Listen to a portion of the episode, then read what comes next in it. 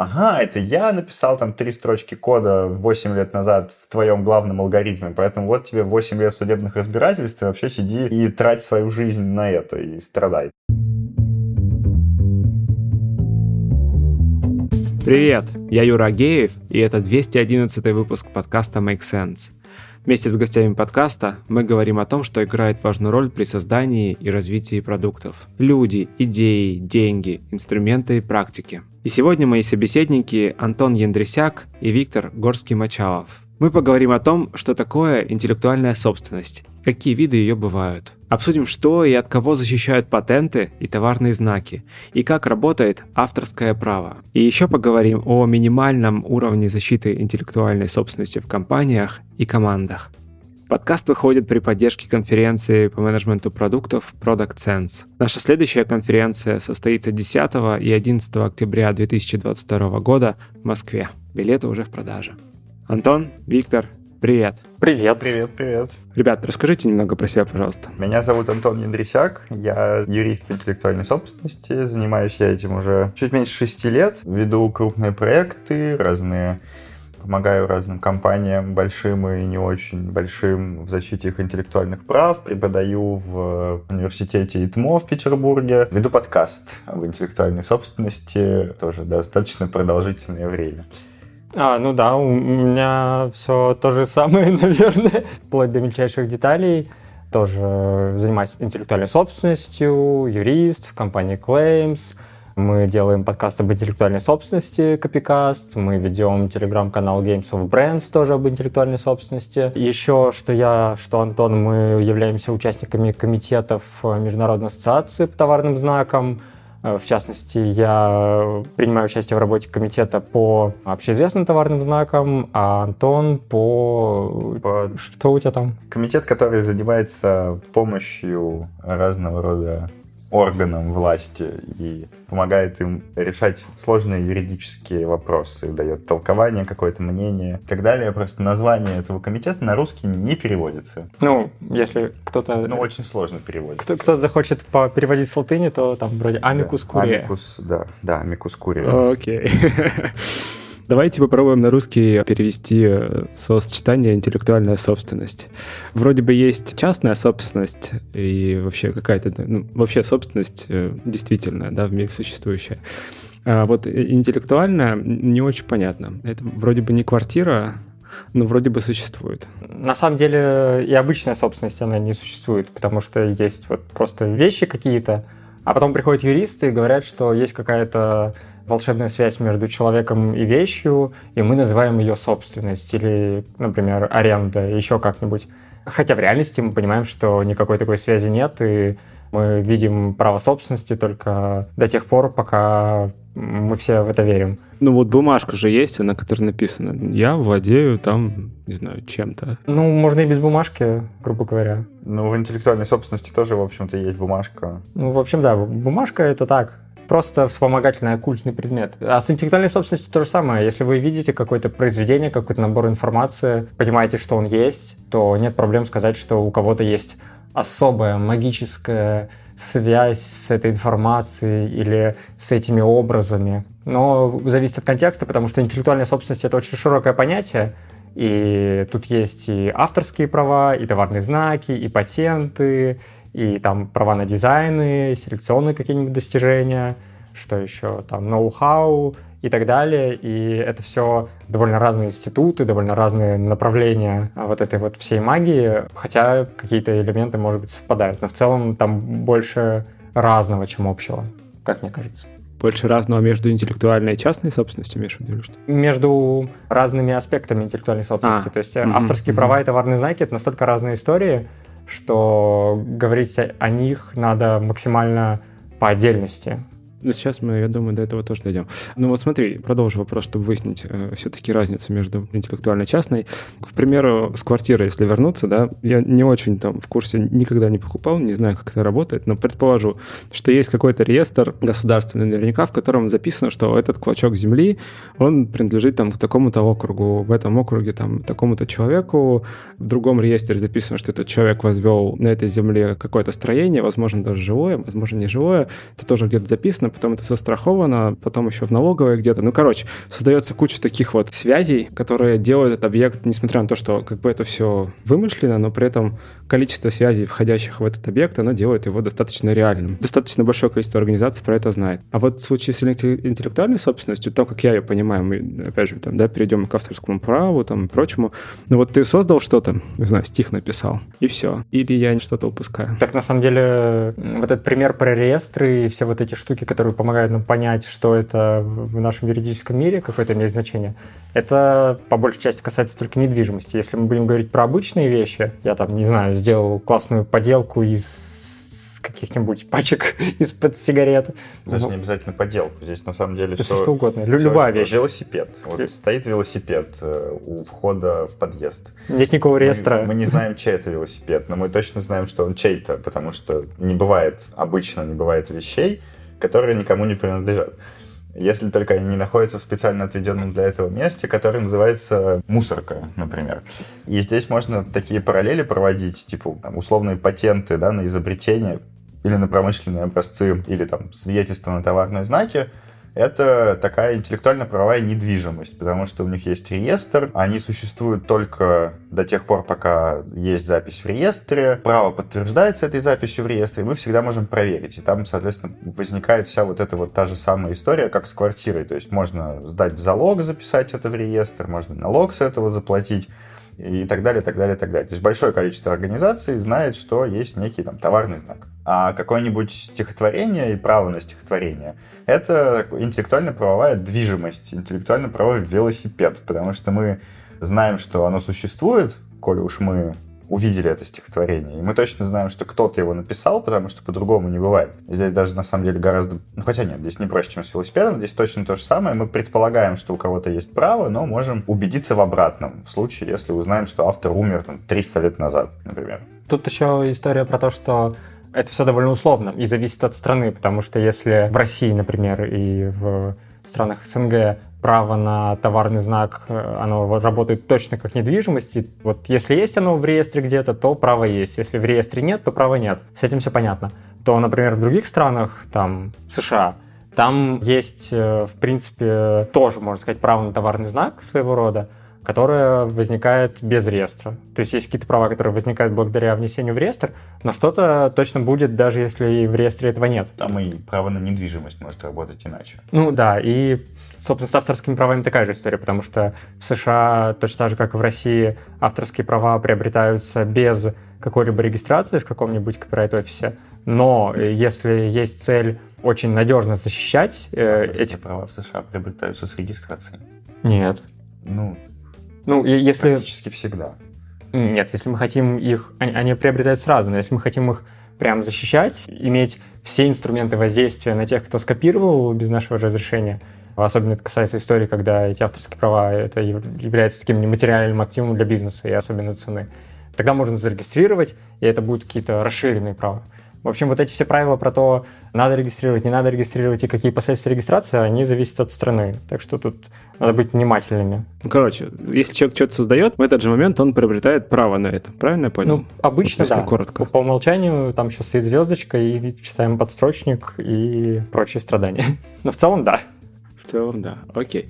А дальше уже начинаются вопросики того, как мы с этим хотим работать, да, и какие, собственно, условно полномочия хотим иметь для защиты нашей собственности интеллектуальной. Ну вот, да, это я имею в виду как раз вот авторское право. Нет, авторское право у нас уже есть.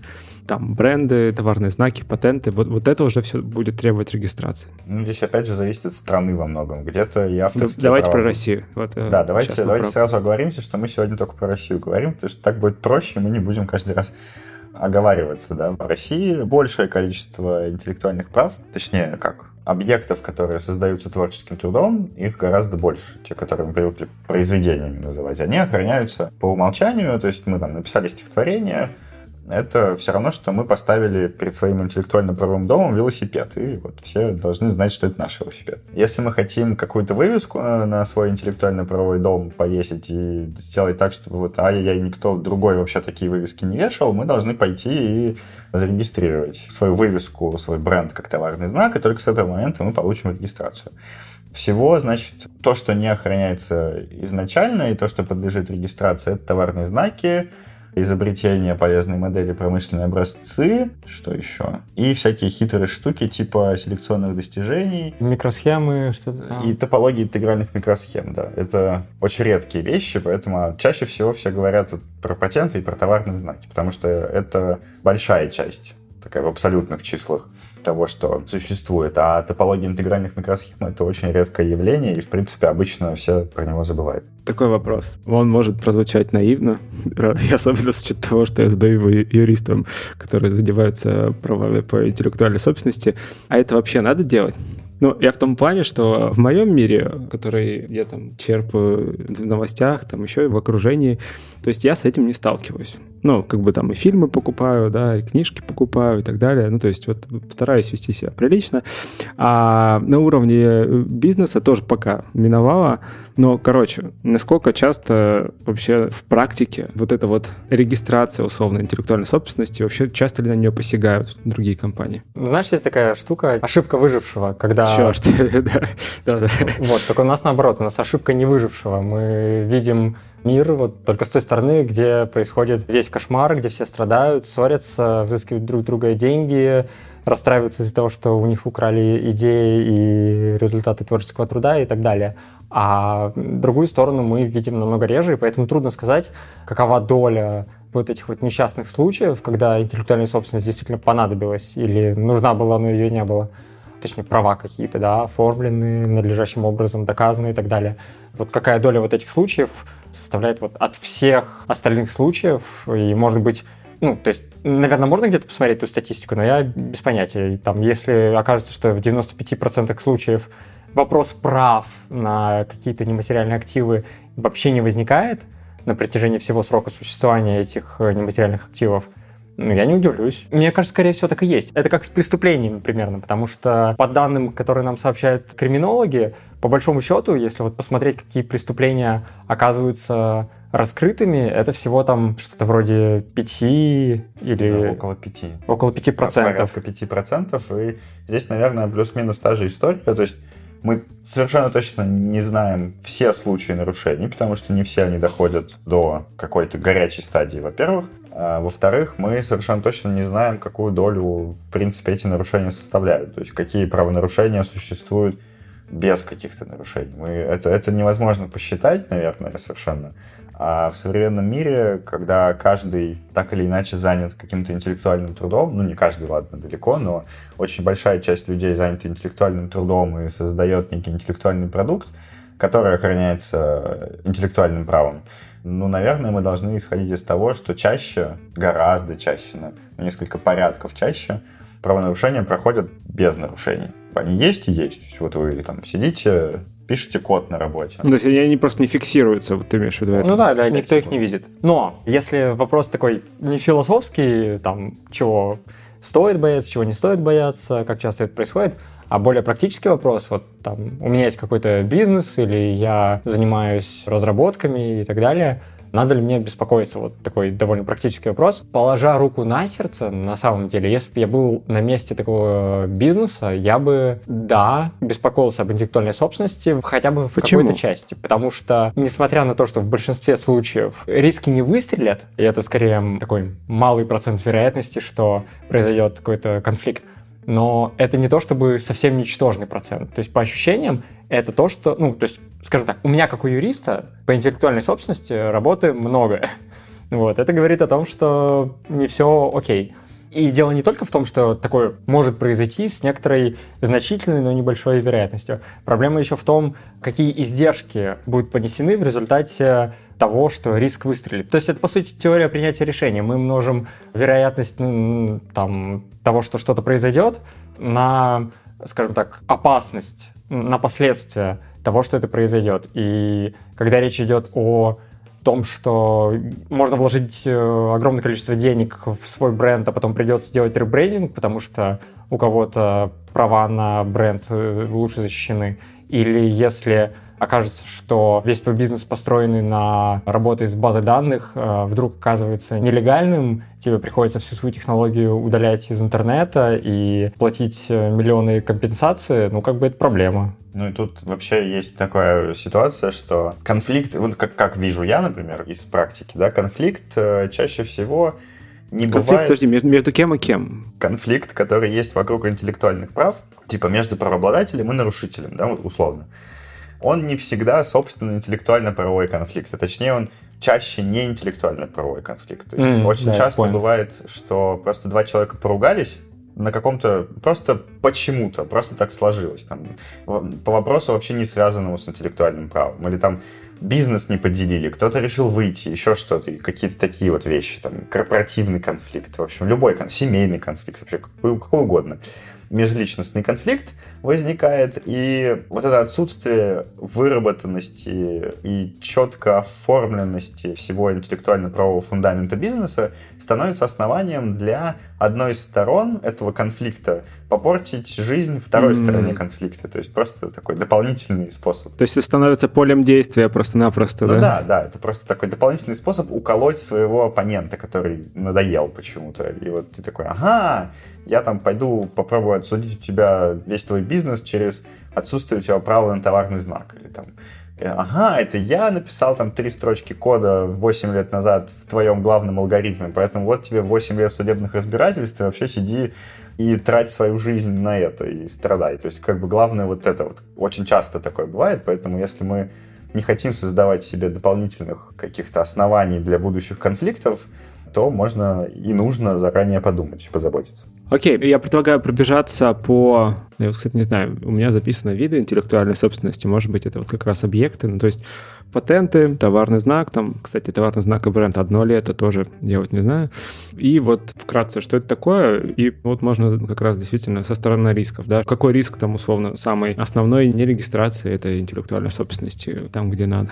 Прежде чем мы кратко по всему этому пробежимся, мне кажется, стоит сделать ремарку, что в принципе это все не критично важно. То есть нужно не столько понимание того, как работает каждый объект, какие они там есть, и вот это вот все, потому что да. не очень правильно, если об этом будет думать тот, кто не занимается этим 24 часа в сутки.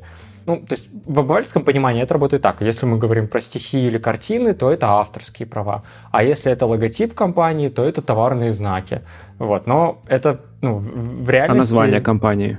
Да-да-да-да-да. Вот, но в реальности все много сложнее, да. То есть мы знаем историю про то, что условно Микки Маус это товарный знак, и на самом деле вот сейчас в новостях говорят, что вот скоро истекут авторские права на Микки Мауса наконец. Да без разницы. Дисней вообще без разницы истекут ли у него авторские права на Микки Мауса, потому что у них есть товарный знак на Микки Мауса.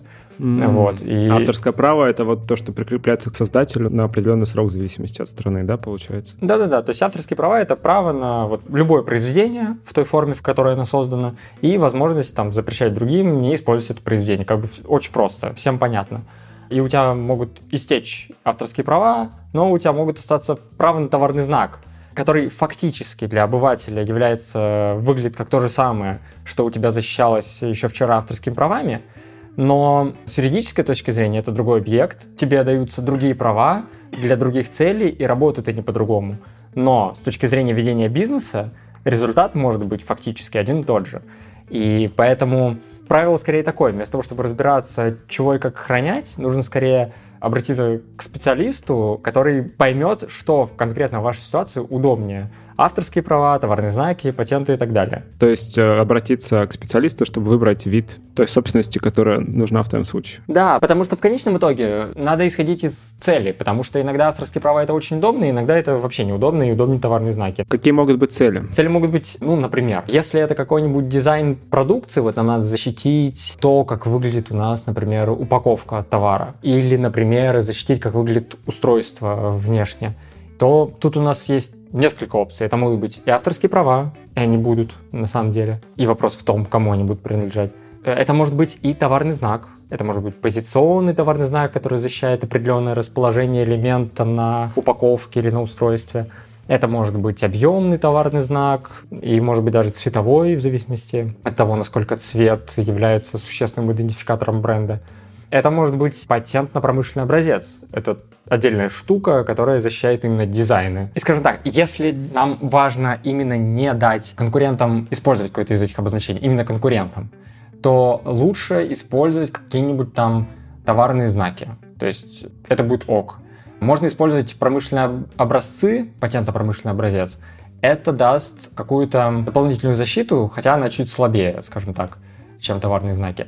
Но если мы говорим о потенциальных конфликтах, которые мы хотим пресечь между компанией, да, которая производит этот продукт в этом дизайне, и работником компании, который, или каким-то фрилансером, который для компании этот дизайн разработал, то лучше, конечно же, обращаться к авторским правам. И тогда авторские права будут решать проблему того, что работник, например, не сможет там, запрещать компании использовать этот дизайн в какой-то момент, потому что он уйдет из ну, компании. Ну, передал их, да? Да, да. Вот, то есть э, тут, скажем так, определенные нюансы. В идеале мы используем все, что мы можем, но на самом деле иногда это не требуется. Вот. Слушай, ну, ну это интересно. Я вспоминаю э, сериал «Кремниевую долину». Там много эпизодов было, конечно, связанных с юристами, очень забавные. Но один из них вот э, как раз уже упоминали, да, про три строчки кода, когда главный герой Ричард Хендрикс, он буквально в один вечер сдал свой ноутбук в ремонт и поработал с корпоративного над своим проектом, над компанией. И потом та компания решила забрать у него проект, потому что он а, работал ну, как бы с корпоративной собственности над частным проектом. А вот такое, оно вообще, это, это шутка была, гиперболизация или такое вот тоже возможно? Ну, нет, это не шутка, не гиперболизация, это последствия правового режима служебных произведений, характерного для Соединенных Штатов и, собственно, не характерного для России в данном случае. То есть у них там э, нет четкого понимания, что, что такое служебное произведение, да, там просто есть некое базовое правило, что все то, что создано с помощью ресурсов компании, является собственностью компании. В этом смысле использование ну, вот корпоративного ноутбука это вполне себе использование ресурса компании. В России со служебными произведениями все гораздо более свободно и просто для работника потому что работодателю, чтобы забрать право на некое произведение служебное, нужно пройти через бюрократический ад и подписать довольно с работником большое количество разных документов. Э, Подожди, Поэтому... а, а разве он не может просто в трудовом договоре там, условно, галочку поставить, все, что делает этот человек? Вот галочка передает. в трудовом договоре это пункт номер один. За ним нужно сделать еще несколько действий. В частности, нужно проследить, чтобы в трудовую функцию входить, ну, это в трудовом договоре, а, проследить, чтобы было выдано конкретное задание работнику, желательно под Черт. подпись э, и актом.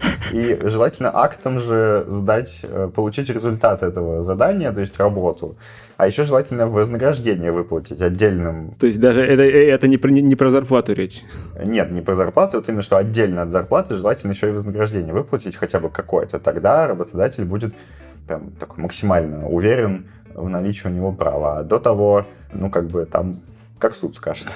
Ох, Предлагаю вернуться к вопросу про виды интеллектуальной собственности все-таки. Ну, допустим, мы выбрали все-таки, мы посоветовались, мы выбрали, и выбрали, например, ну вот, патент. Зачем нам нужен? Чем нам грозит отсутствие патента? Вот так. Как вся интеллектуальная собственность, Патент нужен для того, чтобы кто-то чего-то не копировал. Патент, он защищает э, какое-то определенное техническое решение, которое соответствует нескольким критериям. И патент мы регистрируем, опять же, в рамках этой юрисдикции. И если суть именно в какой-то инновации, в какой-то технологии, в какой-то идее о том, как надо правильно что-то сделать, чтобы получить классный результат, технический или около того, то вот для этого нам патент нужен. Но если у нас нет патента, это проблема с точки зрения того, что мы не сможем через суд кому-то чего-то запрещать делать то же самое. Но если мы, например, не сделали патент, не зарегистрировали его или собрались его регистрировать слишком поздно, прошло уже много времени с тех пор, как мы показали миру, что у нас есть, а патентовать можно только то, что свежо и известно миру стало известно миру совсем недавно. Подожди, вот здесь остановочка. Я тут читал про регистрацию товарных знаков. Они 18 месяцев исследуют какие-то свои реестры, чтобы сказать мне, что такого товарного знака нет. Как э, патентное бюро, если я правильно там понимаю, как оно узнает, что это новое в мире? Каким образом? Кто это оценит? Точно так же. Кто эти люди? Э, те же самые люди, плюс-минус. Ну, чуть другие, но те же самые. Там в условном Роспатенте или любом другом ведомстве патентном страны сидят, ну, не знаю, чиновники. Эксперты, специалисты. Специалисты, да, в общем, люди, которые в этом а, патентном ведомстве работают, они проверяют поступившие заявки. Проверяют они по совпадению с другими базами. То есть там они разные вещи ищут, разный поиск. Там, когда поступает заявка на патент какой-то, на изобретение, на промышленный образец, там, полезную модель, неважно, проверяются все мировые базы имеющихся патентов, плюс э, просто сведения в сети интернет. То есть, типа, условно, если вы попытаетесь каким-то образом там запатентовать что-то, что уже запатентовано в США, не получится, потому что уже запатентовано, и этому не предоставят правовую охрану. То есть, даже если я в России попытаюсь запатентовать? Да, даже в России не получится, если патент не ваш за рубежом. И если ты попытаешься зарегать как изобретение какой-нибудь условный вечный двигатель, то точно так же информация в Google, типа, можно ли создать вечный двигатель, будет написано в нескольких статьях научных, что нельзя, этого будет достаточно для отказа. Есть такие вещи проверяются. Для патентов проверяется весь мир, вся существующая информация вообще везде. Но это получается, это именно человеческое... Ну, то есть там большая роль человеческого фактора, если я правильно понял. Ну, конечно. Проверяющих. Как... Ну, в случае с патентами меньше, ну, в случае да. с товарными знаками вообще колоссальный. Невероятно колоссальный, потому что там нет никаких объективных критериев. То есть они как бы формально есть, там, как определяется сходство двух обозначений между собой. У нас есть большой перечень критериев, что мы должны учесть, но вот как мы должны это учесть, это такой вопрос дискуссионный что называется, вопрос дискреции специалиста, сотрудника Роспатента в данном случае. Но у нас всегда есть опция, если нам кажется, что патент или товарный знак зарегистрированы с ошибкой, то есть нельзя было это регистрировать, да, там это совершенно не новое изобретение, это никакая не инновация. Или наоборот, что-то не регистрируется, хотя это 100% инновация и должно быть зарегистрировано, то у нас всегда есть опция пойти в суд соответствующий, оспорить это решение Роспатента, в данном случае суд по интеллектуальным правам, если мы говорим про Россию, и доказать судьям, которые вроде как тоже достаточно хорошо в этом разбираются с точки зрения того, что они специализируются на этой теме, они могут привлечь независимых специалистов, экспертов, провести экспертизу. А еще вопрос, а обратную силу это имеет? Вот если я, ну, то есть кто-то успел что-то. Вот, э, обратная сила — это как раз то, что можно дополнительно обсудить. Там есть такой механизм, как дата приоритета у патентов и у знаков, то есть у всего, что регистрируется. Потому что регистрация — процесс долгий, обычно занимает какое-то время, там, от года до нескольких лет. И те нарушения, которые были совершены в этот период, они как бы нарушениями не считаются, несмотря на то, что право возникает. То есть э, за них нельзя потребовать компенсацию, потому что лицо нарушившее в тот момент еще не знало, что оно использует что-то, что ему не принадлежит, а принадлежит кому-то другому, да, на некотором интеллектуальном праве. А после даты регистрации уже можно будет все изыскивать компенсации и так далее. А вот те нарушения, которые были в период с подачи заявки до регистрации, их можно пресечь на будущее после регистрации. Ну а если кто-то успел извлечь выгоду настолько, что обесценил это изобретение, сорян, да, типа ничего не с этим не поделать? Я думаю, что это некий отдельный случай, когда можно пытаться что-то сделать. И более того, мы помимо вот этой всей истории про интеллектуальную собственность, мы еще имеем вообще параллельный мир, который называется законодательство о защите конкуренции. И если кто-то что-то копирует, и неважно, охраняется это как интеллектуальная собственность или нет, если кто-то что-то копирует недобросовестно, и мы понимаем, что это прям бессовестно и плохо, и это так бизнес не ведется, то... Но это же такие слова из э, бытовой э, речи. Да нет, буквально так примерно и написано в законе. Вопрос в том, какие есть разъяснения в практике для конкретных случаев и так далее. Но в целом право, оно довольно человечно. Оно, скажем так, оно наоборот пытается избежать каких-то бесполезных формальностей. Ну, и... то есть формулировка обвинения может звучать, это было бессовестно, не надо так делать, мы вас накажем. Так, так это? Ну, там буквально так и написано. Ну, ну примерно, да. Недобросовестной конкуренцией является любой акт конкуренции, который противоречит честным обычаям. И добрым нравам. Нет? Ё-моё. Добрым. Ну, короче, который противоречит обычаям ведения предпринимательской деятельности, вот, типа, условно, не по-пацански. Если не по-пацански, то это недобросовестная конкуренция. Если, типа, все так делают, то, ну, ладно, окей, пожалуйста. Если в какой-то момент все начнут, условно, я не знаю, ну, логотипы перерисовывать друг у друга и там ставить туда что-то, цвета определенные, то это станет общей практикой и перестанет наказываться. Вот так. Ну, это не будет недобросовестной конкуренции, это будет все еще нарушением права на товарный знак, если А, вот так. Я, кажется, вот где-то на 30 с лишним минуте до меня дошло все-таки та мысль, которую мы обсуждали с самого начала. Прежде чем что-то защищать, надо знать, что защищать. Я правильно уловил основную идею? Ну, в целом, да. Да, то есть надо исходить из того, что держать в уме, что есть возможность защитить все, а дальше уточнять у специалистов, так ли это. Вот, да, то есть получается просто из-за накладных расходов по времени и вообще, да, вот в примере с патентом, ну, тебе надо достаточно четко понимать, что ты там сделал такого, что стоит защищать. Ну да, желательно. Ну, то есть, а бы что не, не получится. Ну, в смысле, можно попробовать защитить все, действительно. Но тогда же получится очень общий патент. Ну, то есть, вот давай так. Очень общий, скорее всего, не получится. И, и не нужно. Вот, да, то есть чем общее у тебя идея, которую ты пытаешься защитить, тем, собственно, и сложнее защищать. Я правильно понимаю? То есть чем конкретнее, тем проще. Ну, в целом, да, наверное. Ну, При прочих равных, да. Да. Ладно, так, к товарным знакам тогда. Что это такое? Чем грозит отсутствие? Мы уже слышали, что могут начать копировать, а что еще? Самое главное, чтобы вот э, поднять свой level защиты в этом плане, надо начать с понимания того, что Товарный знак — это не просто про логотип. Товарный знак — это про индивидуальность, про личность, про дух, который царит в бренде, про какой-то вайб. И этот вайб, его можно на самом деле защищать. Вопрос в том, в чем этот вайб выражается. Это может быть какая-то цветовая гамма, какой-то стиль, может быть. Может быть, это какой-то определенный дизайн в форме. Это может быть, ну, понятно, слова какие-то. Может быть вообще все, что угодно, что отличает э, в маркетинговом плане один бизнес от другого. Да, э, это может быть джингл на радио, это может быть просто звук, с которого начинаются все ваши видеоролики. И это все еще один, одна штука товарный да. Ну, это все вот эти элементы по отдельности, каждый из них, да. теоретически, скорее всего, можно зарегистрировать как товарный знак. С разной степенью сложности. По отдельности или все-таки вместе? Подожди. По, по, отдельности. по отдельности. То есть э, товарный знак, который защищает А-а-а. звук, э, который издает телефон при включении. Товарный знак, который защищает, э, может быть, даже цвет телефона или форму телефона. Товарный знак, который защищает название телефона и каждый из его модификации. Товарный знак, который защитит интерфейс даже. Окей, okay. это какой-то список можно продолжать. А бренд, вот э, упоминалось, э, тоже интересно.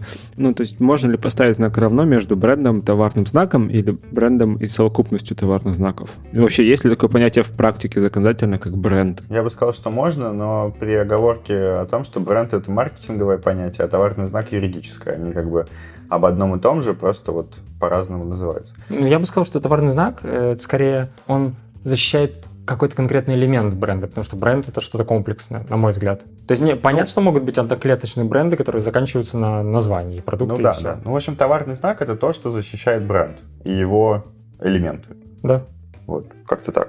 Угу. То есть, если кто-то попытается сделать похожий продукт, и начнет брать элементы, условно, твоего бренда, которые являются товарными знаками или не являются, то в зависимости от того, есть ли у тебя на них вот эти вот токены, то ты можешь тогда защищ... пытаться их защитить. Да. Да. Но, а если вот это недобросовестная конкуренция, то ты можешь и без товарного знака. Да, да, есть классическое это... дело про петербургскую муку, когда, ну вот есть такая мука, называется петербургская мука или что-то типа того и э, у них не было вроде особо товарных знаков, но какие-то другие производители муки решили делать похожий дизайн, не такой же, но просто похожий. А поскольку потребитель э, может легко спутать, потому что мука как бы мало чего стоит, они как бы на это и делали ставку, что потребитель не будет приглядываться и возьмет что-то похожее.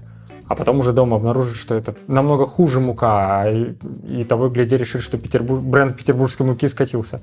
Ну вот, э, пришли в антимонопольную службу, э, ребята из петербургской муки сказали, что их кто-то пытается имитировать. Антимонопольная служба, значит, сделала какие-то... Пошла в магазин. Да, а, они сделали даже опрос ВКонтакте, чтобы спросить потребителей, узнать мнение потребителей, перепутали бы они или нет. Потребители в большинстве своем сказали, что да, мы бы перепутали. Антимонопольная служба решила, что именно на это был направлен умысел вот этих конкурентов – что они именно к этому и стремились. Что это не по-пацански, и покарали их. Вот, но если вопрос, э, о том, зачем же нам тогда товарные знаки, если можно пойти в антимонопольную службу, ответ очень простой. Во-первых, антимонопольная служба — это все-таки не суды, и если в одном регионе антимонопольная служба будет работать хорошо, то в большинстве других регионов она будет работать так себе, по нашему профессиональному, экспертному, специальному мнению. Вот. А суды — это все-таки, во-первых, понадежнее, а во-вторых, товарные знаки, как объект интеллектуальной собственности, они более, скажем так, вот мы сейчас обсуждали, что вот в этой всей истории про недобросовестную конкуренцию, там вот все там по-пацански, туда-сюда. С товарными знаками там чуть пояснее. Там есть разъяснения, есть правила, как сравнивать. У нас есть наработанная практика и очень ясное понимание того, ну, более-менее ясное понимание того, что и чем мы можем защитить, и более-менее предсказать результат спора. А в антимонопольной службе при всех этих делах о недобросовестной конкуренции предсказуемость ни- ну, ниже. Да, здесь типа можно опять же провести вот эту вот аналогию, раз уж мы с нее начали, про недвижимость. Это такая ситуация, когда вы с соседями, ну вот есть у вас дом, перед ним двор, и там определенное количество мест, куда можно машину воткнуть. И вы с соседями спорите, типа, чья земля, кто здесь может машину ставить. Потом кто-нибудь приходит и вот так вот столбиками огораживает свое место, типа свое, и замок туда вешает такой с цепочкой, что не заедешь, и ключ только у себя держит. И соседи начинают ругаться, типа, что делать? И вот случай, когда вы просто посрались с соседями во дворе, это вот антимонопольная служба такая. В общем, вы не знаете, чем все закончится, по ножовщине или По-пацански, да-да-да. Да-да, какой будет результат, непонятно. А с товарным знаком это все равно, что принести на сходку с соседями свидетельство из ЕГРН выписку о том, что это ваш участок земли. Вот, типа плюс-минус. И пристава еще с Не очень, очень вольная аналогия, но, но можно примерно так себе это представлять. Блин, понятно. А, еще я вот пока вы говорили, подумал, а, этот, э, продать же можно товарный знак, да? Да, можно в залог сдать. Ага, ну то есть это все-таки, да, вот как-то движимое, движимое Ну, недвижимость тоже можно продать. Не-не-не, я, я по сравнению ну, а, с отсутствием реги- Ну, кстати, да, да. То есть, а вот, кстати, э, вопрос. Бренд часто нужен для того, чтобы как-то зафиксировать в какой-то чуть более материальной, так сказать, форме свой бизнес во всех его проявлениях, чтобы этот бизнес можно было, например, продать.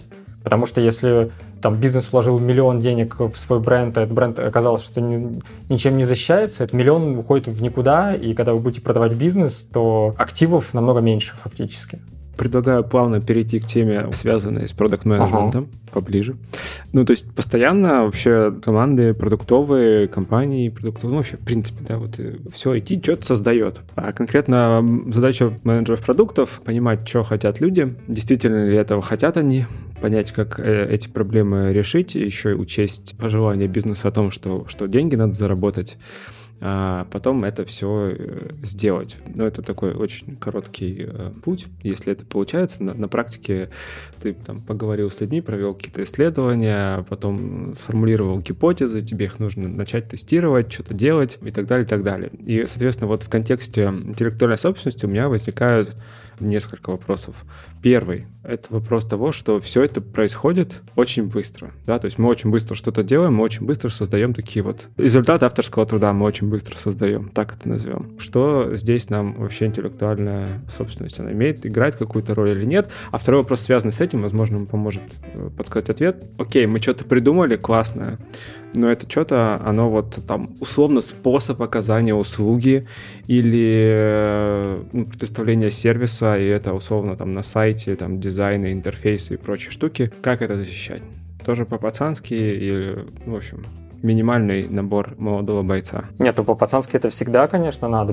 Без этого никуда. Я бы сказал, с этого надо начать, но если в этом плане уверенность есть, то надо да, вставать на следующую ступень эволюционного развития и проверить, что это все нормально зафиксировано с точки зрения того, что можно подтвердить, что да, это сделали мы. Да, но потом оно через неделю мы провели, провели очередной тест, и надо менять. А оно уже зарегистрировало. Надо еще раз регистрировать. В этом-то и прикол, что а, нам для многих случаев, очень многих, достаточно авторских прав, которые нигде не надо регистрировать. Все, что вам надо будет в случае конфликта с кем-нибудь, если захотите кому-то запретить копировать, и вам надо будет подтвердить, что у вас есть авторские права, нужно просто принести любые материалы, которые подтвердят, убедят суд, что вы это сделали в этот момент. То есть для этого надо просто, как минимум, нормально документооборот со всеми работниками и фрилансерами наладить. Это не так уж сложно. Один раз надо наладить, и дальше все будет более-менее окей.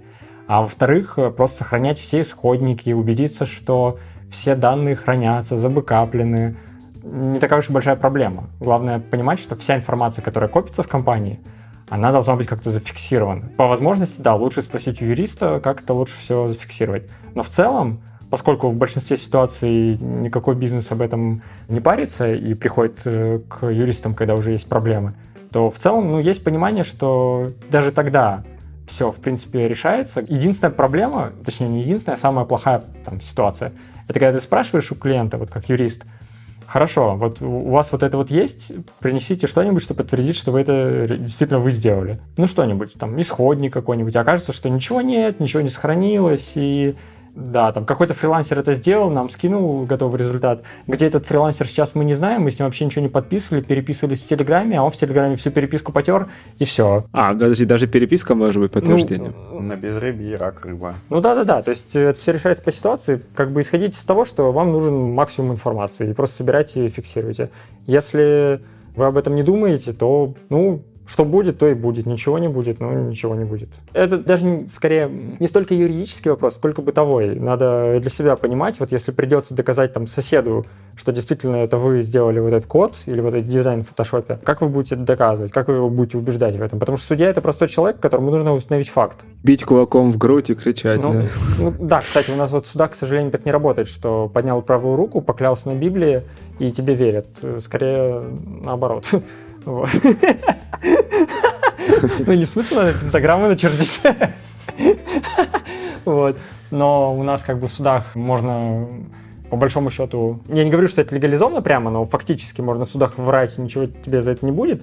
И судья это понимает, и поэтому лучше ему принести нормальные там исходники файлов, какие-нибудь документы, еще что-нибудь. Это несложно, если заранее этим заботиться.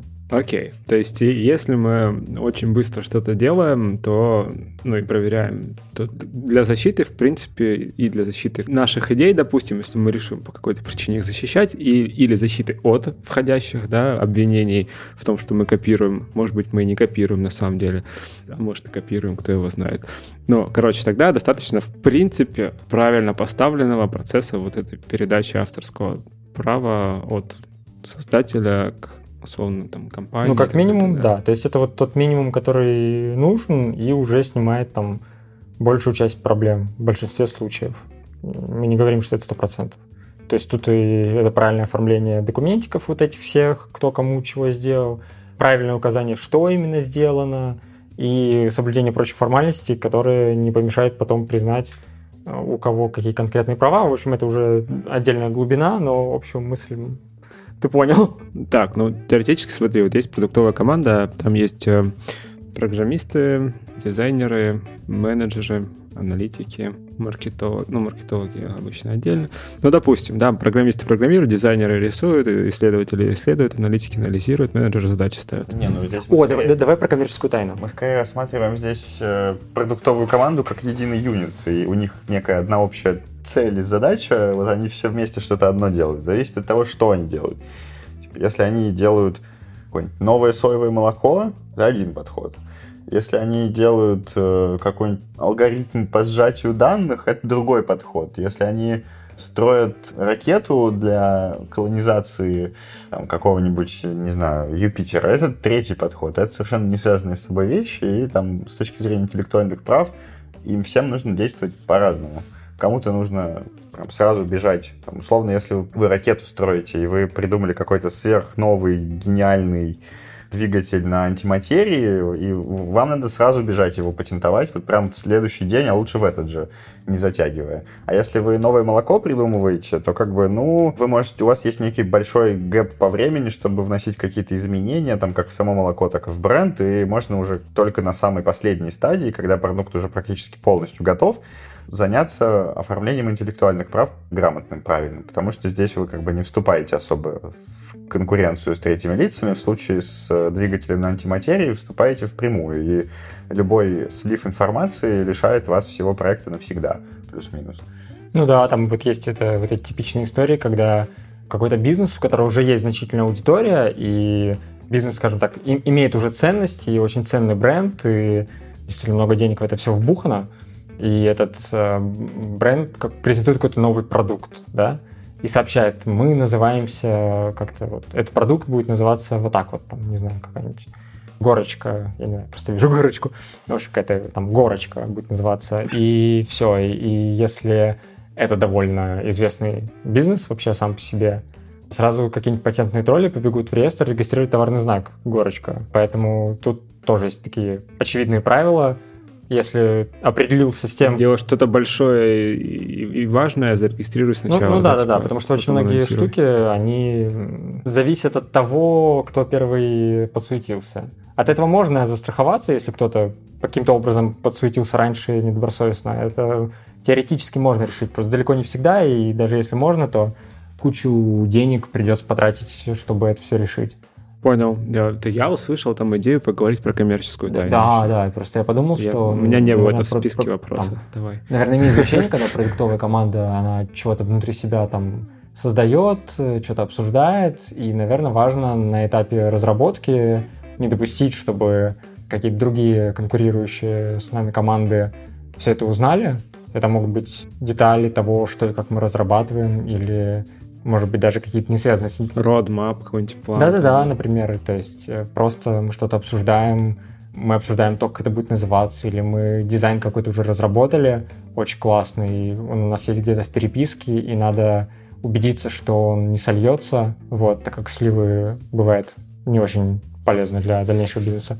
И здесь хорошо помогает э, режим коммерческой тайны, который, он же ноу-хау примерно, туда же там и это можно защищать. Тут скорее проблема в том, что трудно привлечь к ответственности иногда, но какие-то, на самом деле, минимальные меры, что-то вроде там введения режима коммерческой тайны. Подожди, а вот этот режим коммерческой тайны, это вот этот самый Non-Disclosure Agreement, NDA? Ну, ну, не совсем. Который подписывают да, обычно. Не совсем. Коммерческая тайна — это огромный бюрократический конструкт. Просто ну, эти... прям огромный. А, не, неистово огромный, невероятно огромный. Коммерческой тайны, скорее всего, нет нигде.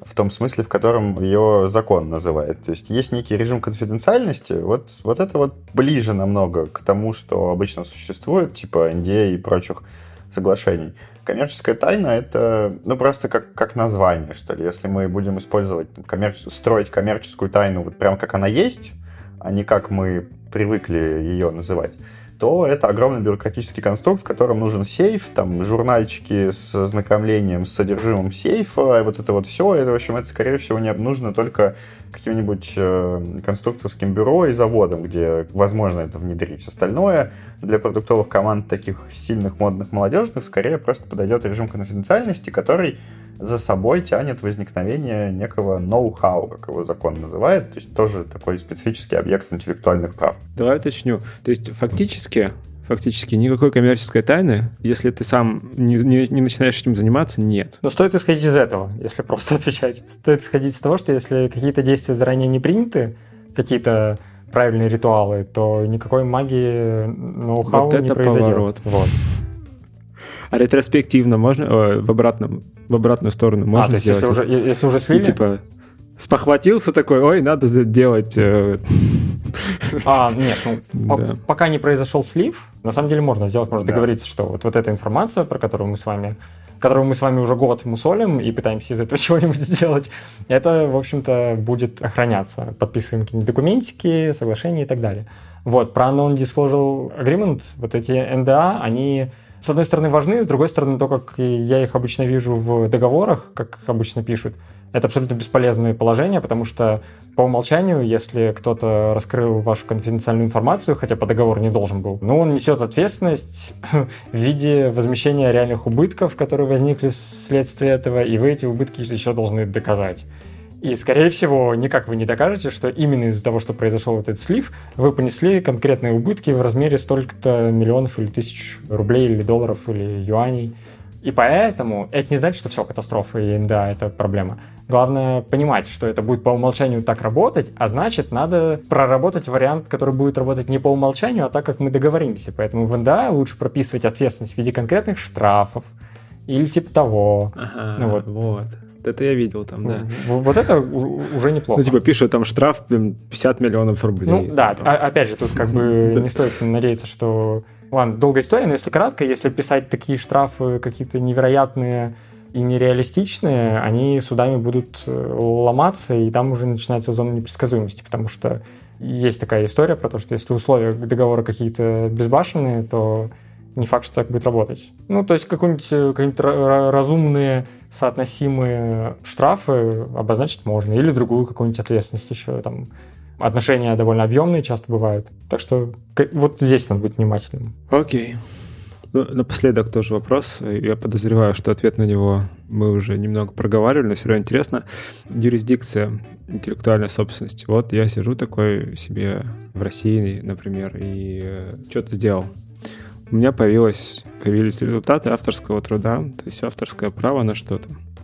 Что я могу с этим авторским правом где сделать? Ну, если речь именно об авторском праве, то базовое правило, что можно сделать все то же самое, что здесь, и за рубежом тоже. Потому что есть некоторая система международных конвенций, в первую очередь Бернской конвенции, которая автоматически распространяет права, возникшие в одной стране, на территорию всех других стран, участниц Бернской конвенции.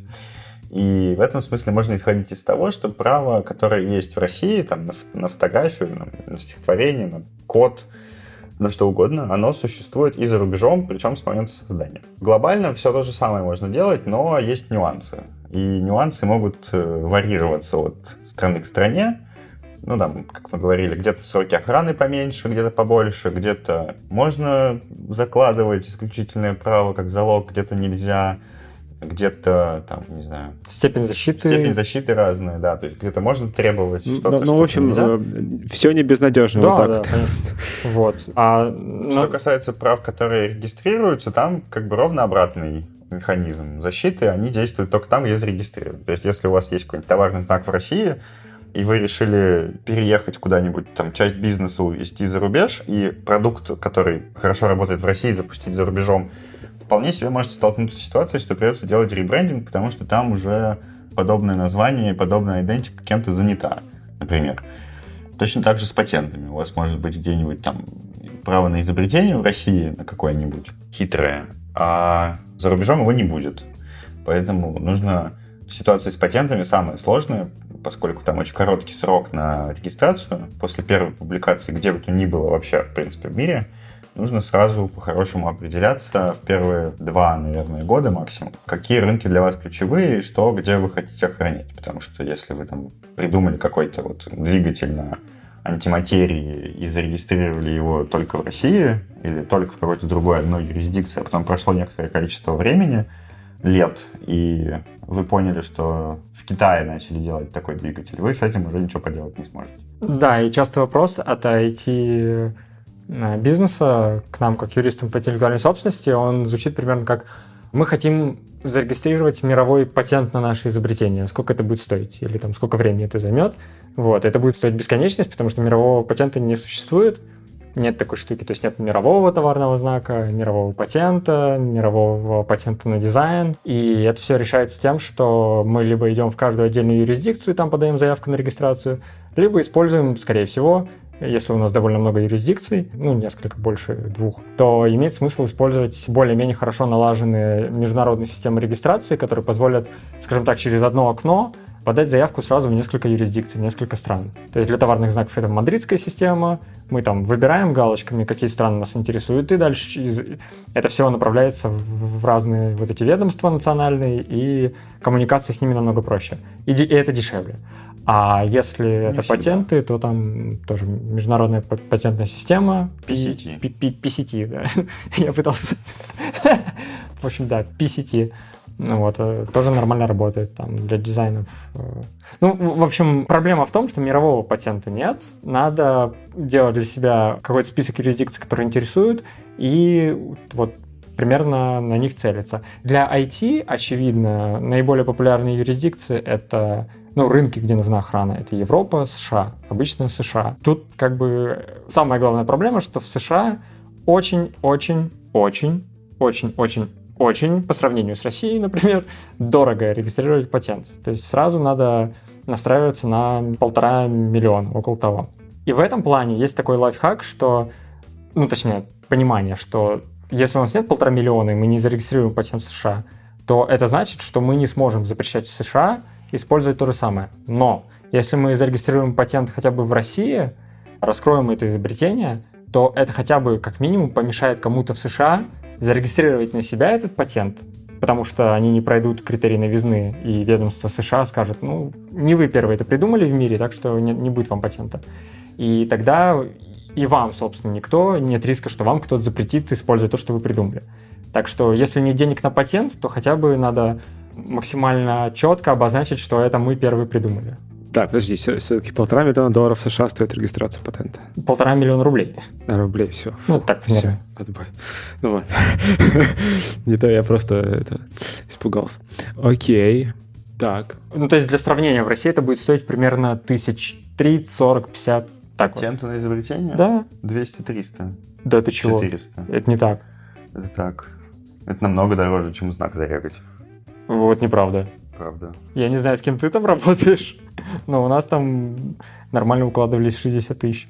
Изобретение. Изобретение? Ну, не знаю, с кем ты там работаешь, конечно, и что у вас там за изобретение? Ну, там, правда, юристы довольно дешево берут некоторые. В общем, история о том, что... То есть понятно, что ценник может быть от и до, да, то есть можно найти объявление в интернете «Зарегистрируем товарный знак за 10 тысяч», вот, можно найти объявление в интернете «Зарегистрируем там товарный знак за 60 тысяч». И, ну, как бы, как всегда, цены качество услуг может разниться. Вот. И полтора миллиона рублей, условно, в США это тоже там некая средняя, более-менее приемлемая цена.